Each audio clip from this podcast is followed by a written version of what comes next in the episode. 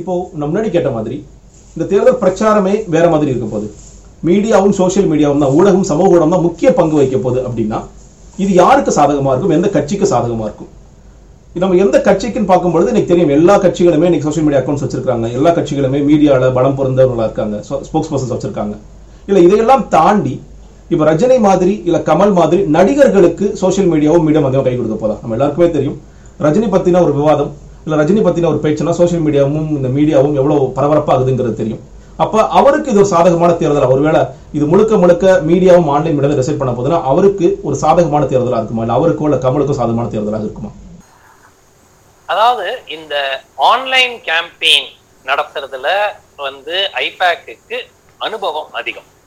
So அவங்க வந்து பல ரெண்டாயிரத்தி பதினான்காம் ஆண்டு பாஜக திரு மோடி அவர்கள் பிரதமர் முதல் முதல் வாட்டி பிரதமர் ஆகும்போது அப்போ ரன் பண்ண கேம்பெயின்ல இருந்து தொடர்ந்து ஒய்எஸ் ஜெகன்மோகன் ரெட்டிக்கு அவங்க நடத்தின கேம்பெயினாக இருக்கட்டும் அவங்க வந்து ஆஃப்லைனையும் ஆன்லைனையும் ஒரு ரொம்ப இனோவேட்டிவா பயன்படுத்தி இருக்காங்க. ஸோ நிச்சயமா வந்து திமுகவுக்கு இன்றைய சூழல் ஆனா இன்றைய சூழல்ல ஒரு ஆன்லைன் கேம்பெயின்ல அவங்களுக்கு ஒரு ஸ்லைட் எட்ஜ் இருக்கலாம்.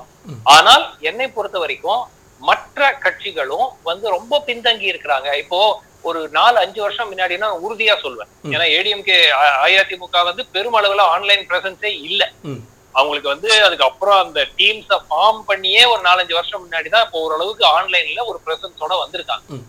சோ அதே மாதிரி தமிழ்நாட்டை பொறுத்த வரைக்கும் காங்கிரஸா இருக்கட்டும் பாஜக இருக்கட்டும் அந்த அளவுக்கு நம்ம ப்ரொஃபஷனலா ஒரு ஆன்லைன் பிரசன்ஸ். பெரும் அளவுல.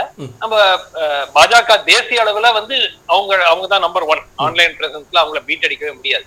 ஆனால் மாநில அளவை பொறுத்த வரைக்கும் பெரும் அளவுல அந்த செட்டிங் த நேரட்டிவ்னு வாங்க. அதுக்கு இப்பதான் ஒரு ஒரு ஓராண்டு ஒன்றரை ஆண்டு காலமாகத்தான் மற்ற கட்சிகள் ஓரளவுக்கு கேட்சப் பண்ண ஆரம்பிச்சிருக்காங்க ஆனால் இன்றைய சூழலில். பெரிய டிஃபரன்ஸ் இருக்கு அப்படிங்கிறது நான் சொல்ல மாட்டேன். எல்லாருமே வந்து இதன் முக்கியத்துவத்தை புரிஞ்சுக்கிட்டாங்க. அதனால இது ஒரு ஒரு கடுமையான போட்டி தான் இருக்கும். நிச்சயமா சார். ஆனா இப்போ போன லோக்சபா தேர்தலில் இப்போ டெமோஸ் இந்தியா தான் டிஎம்கேக்கு ஒர்க் பண்ணாங்க. இப்போ அவங்க வந்து ஏடிஎம்கேக்கு ஒர்க் பண்றதை நம்ம பார்க்குறோம். அப்படி இருக்கும்போது அந்த எக்ஸ்பீரியன்ஸும் சொல்லும் பொழுது டிஎம்கேட்ட இருக்கிற ப்ளஸ் என்ன மைனஸ் என்னங்கிறது இவங்க நல்லா புரிஞ்சிருப்பாங்க இல்லையா? எல்லாருக்குமே பிளஸ் மைனஸ் எதிர்க்கட்சிக்கு நல்லா தெரியும். சோ இது வந்து see, மிக முக்கியமா ஒன்று.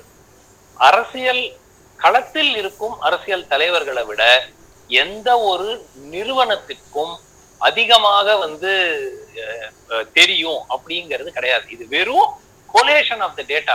நீங்க ஒரு தொகுதியில இருக்கீங்க இன்னொருத்தர் இன்னொரு தொகுதியில இருக்காரு. அங்க இங்க வந்து ஒரு சர்வே பண்றோம் அங்க வந்து ஒரு சர்வே பண்றோம். பட் அந்த சர்வேல உங்களுக்கே ஒரு ஐடியா இருக்கும்.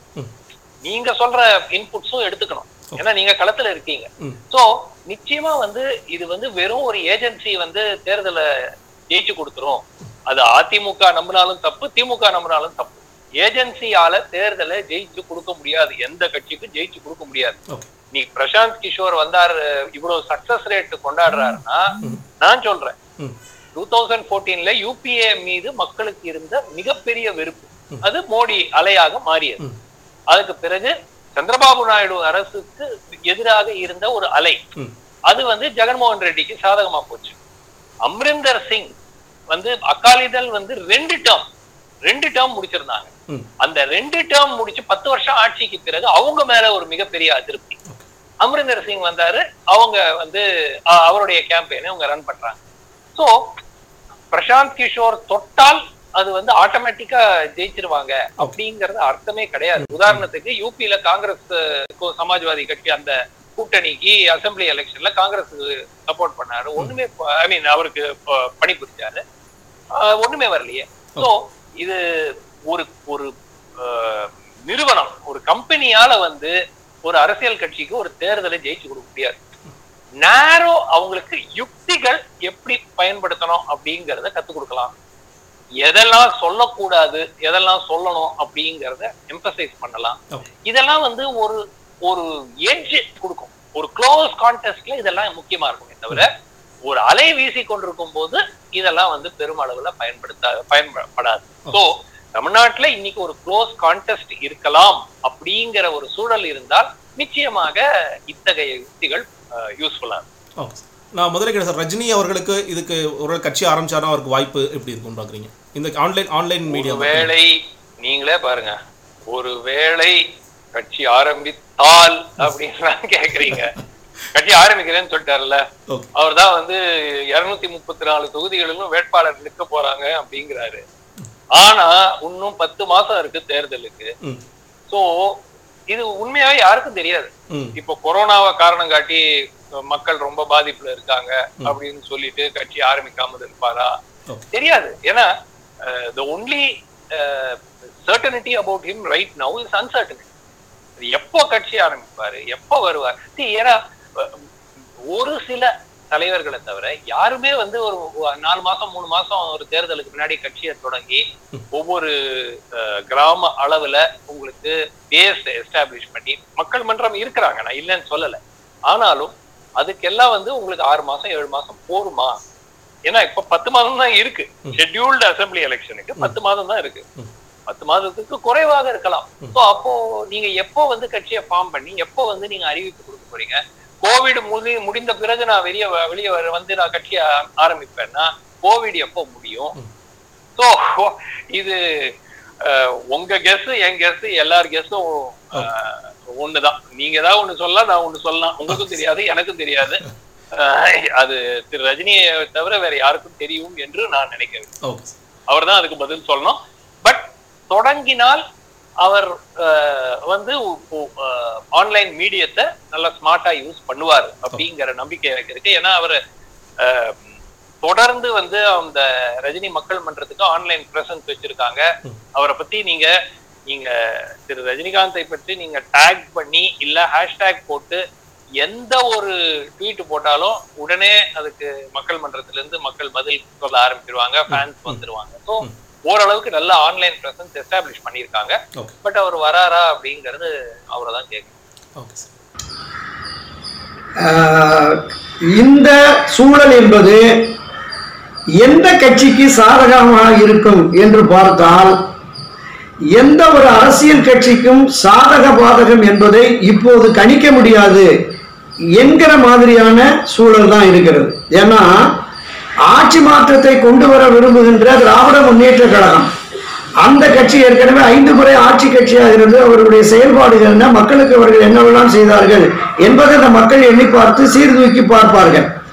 பொது வெளிகளில் சமூக மக்களிடையே இருக்கிற அந்த அவர்களுடைய அணுகுமுறை திராவிட முன்னேற்ற கழகத்தினுடைய நிர்வாக பொறுப்புகள் இருக்கிறவருடைய அணுகுமுறை எப்படி இருக்கிறது என்பதையுமே அவர்கள் பார்ப்பாருங்க அப்ப இதுல என்ன வரும்னா குணம் நாடி குற்றமும் நாடி அவற்றுள் மிகை நாடி மிக்க குழல்.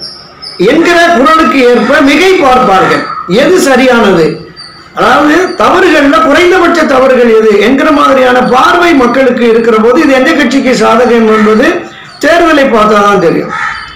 இன்னொன்று மரியாதைக்குரிய ரஜினிகாந்த் அவர்கள் இந்த சூழலில் ஒரு புதிய அரசியல் கட்சியை தொடங்குவாரா அப்படிங்கிறது ஒரு மிகப்பெரிய கேள்விக்குறி.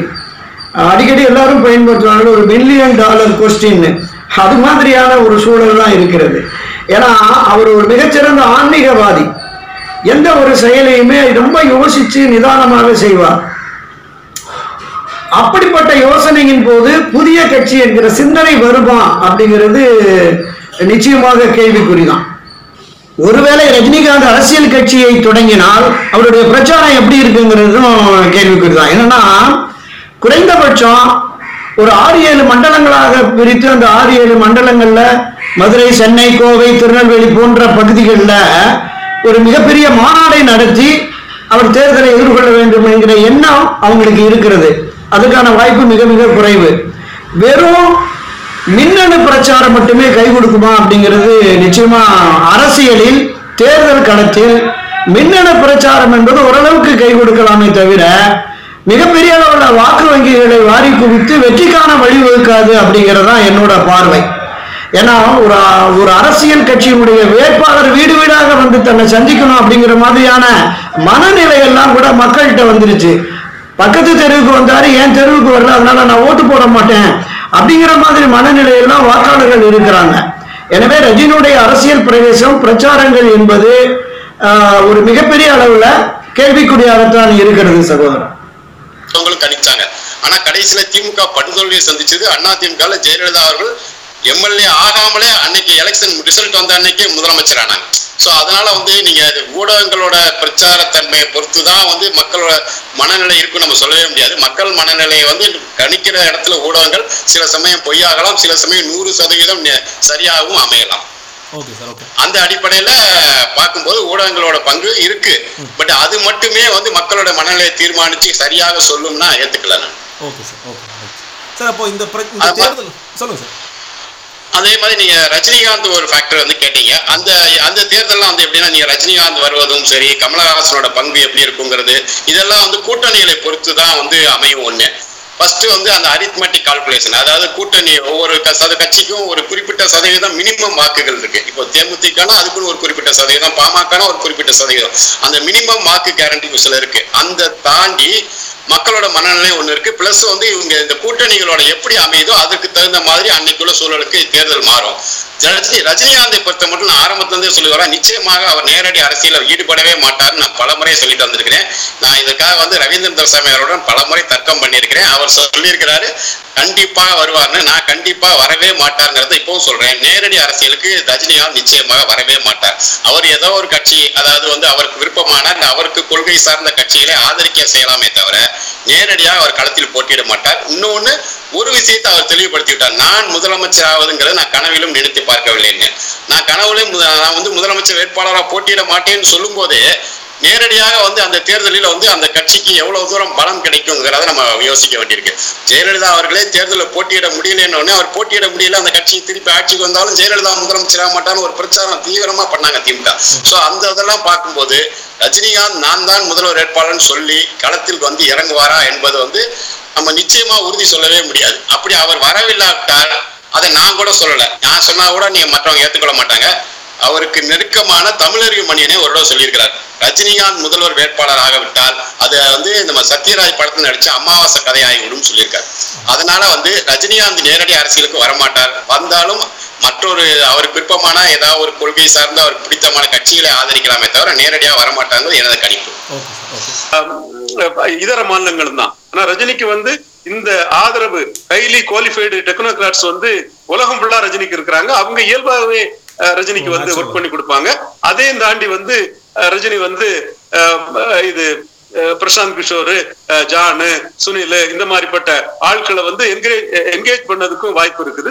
சோ இந்த பிரச்சாரத்துல நிச்சயமா வந்து ரஜினியால மற்றவங்களோட சற்று மேலே சற்று இல்ல கணிசமான அளவு மேலே நிற்க முடியும் நான் கருதுறேன். சரி சார். இப்போ நீங்க இங்க நீங்க சொன்ன பதில்ல இருந்த ஒரு கேள்வி. சார் இப்போ ஐபாக் வந்து ஏற்கனவே திமுகவுக்கு வேலை பார்த்துட்டு இருக்காங்க.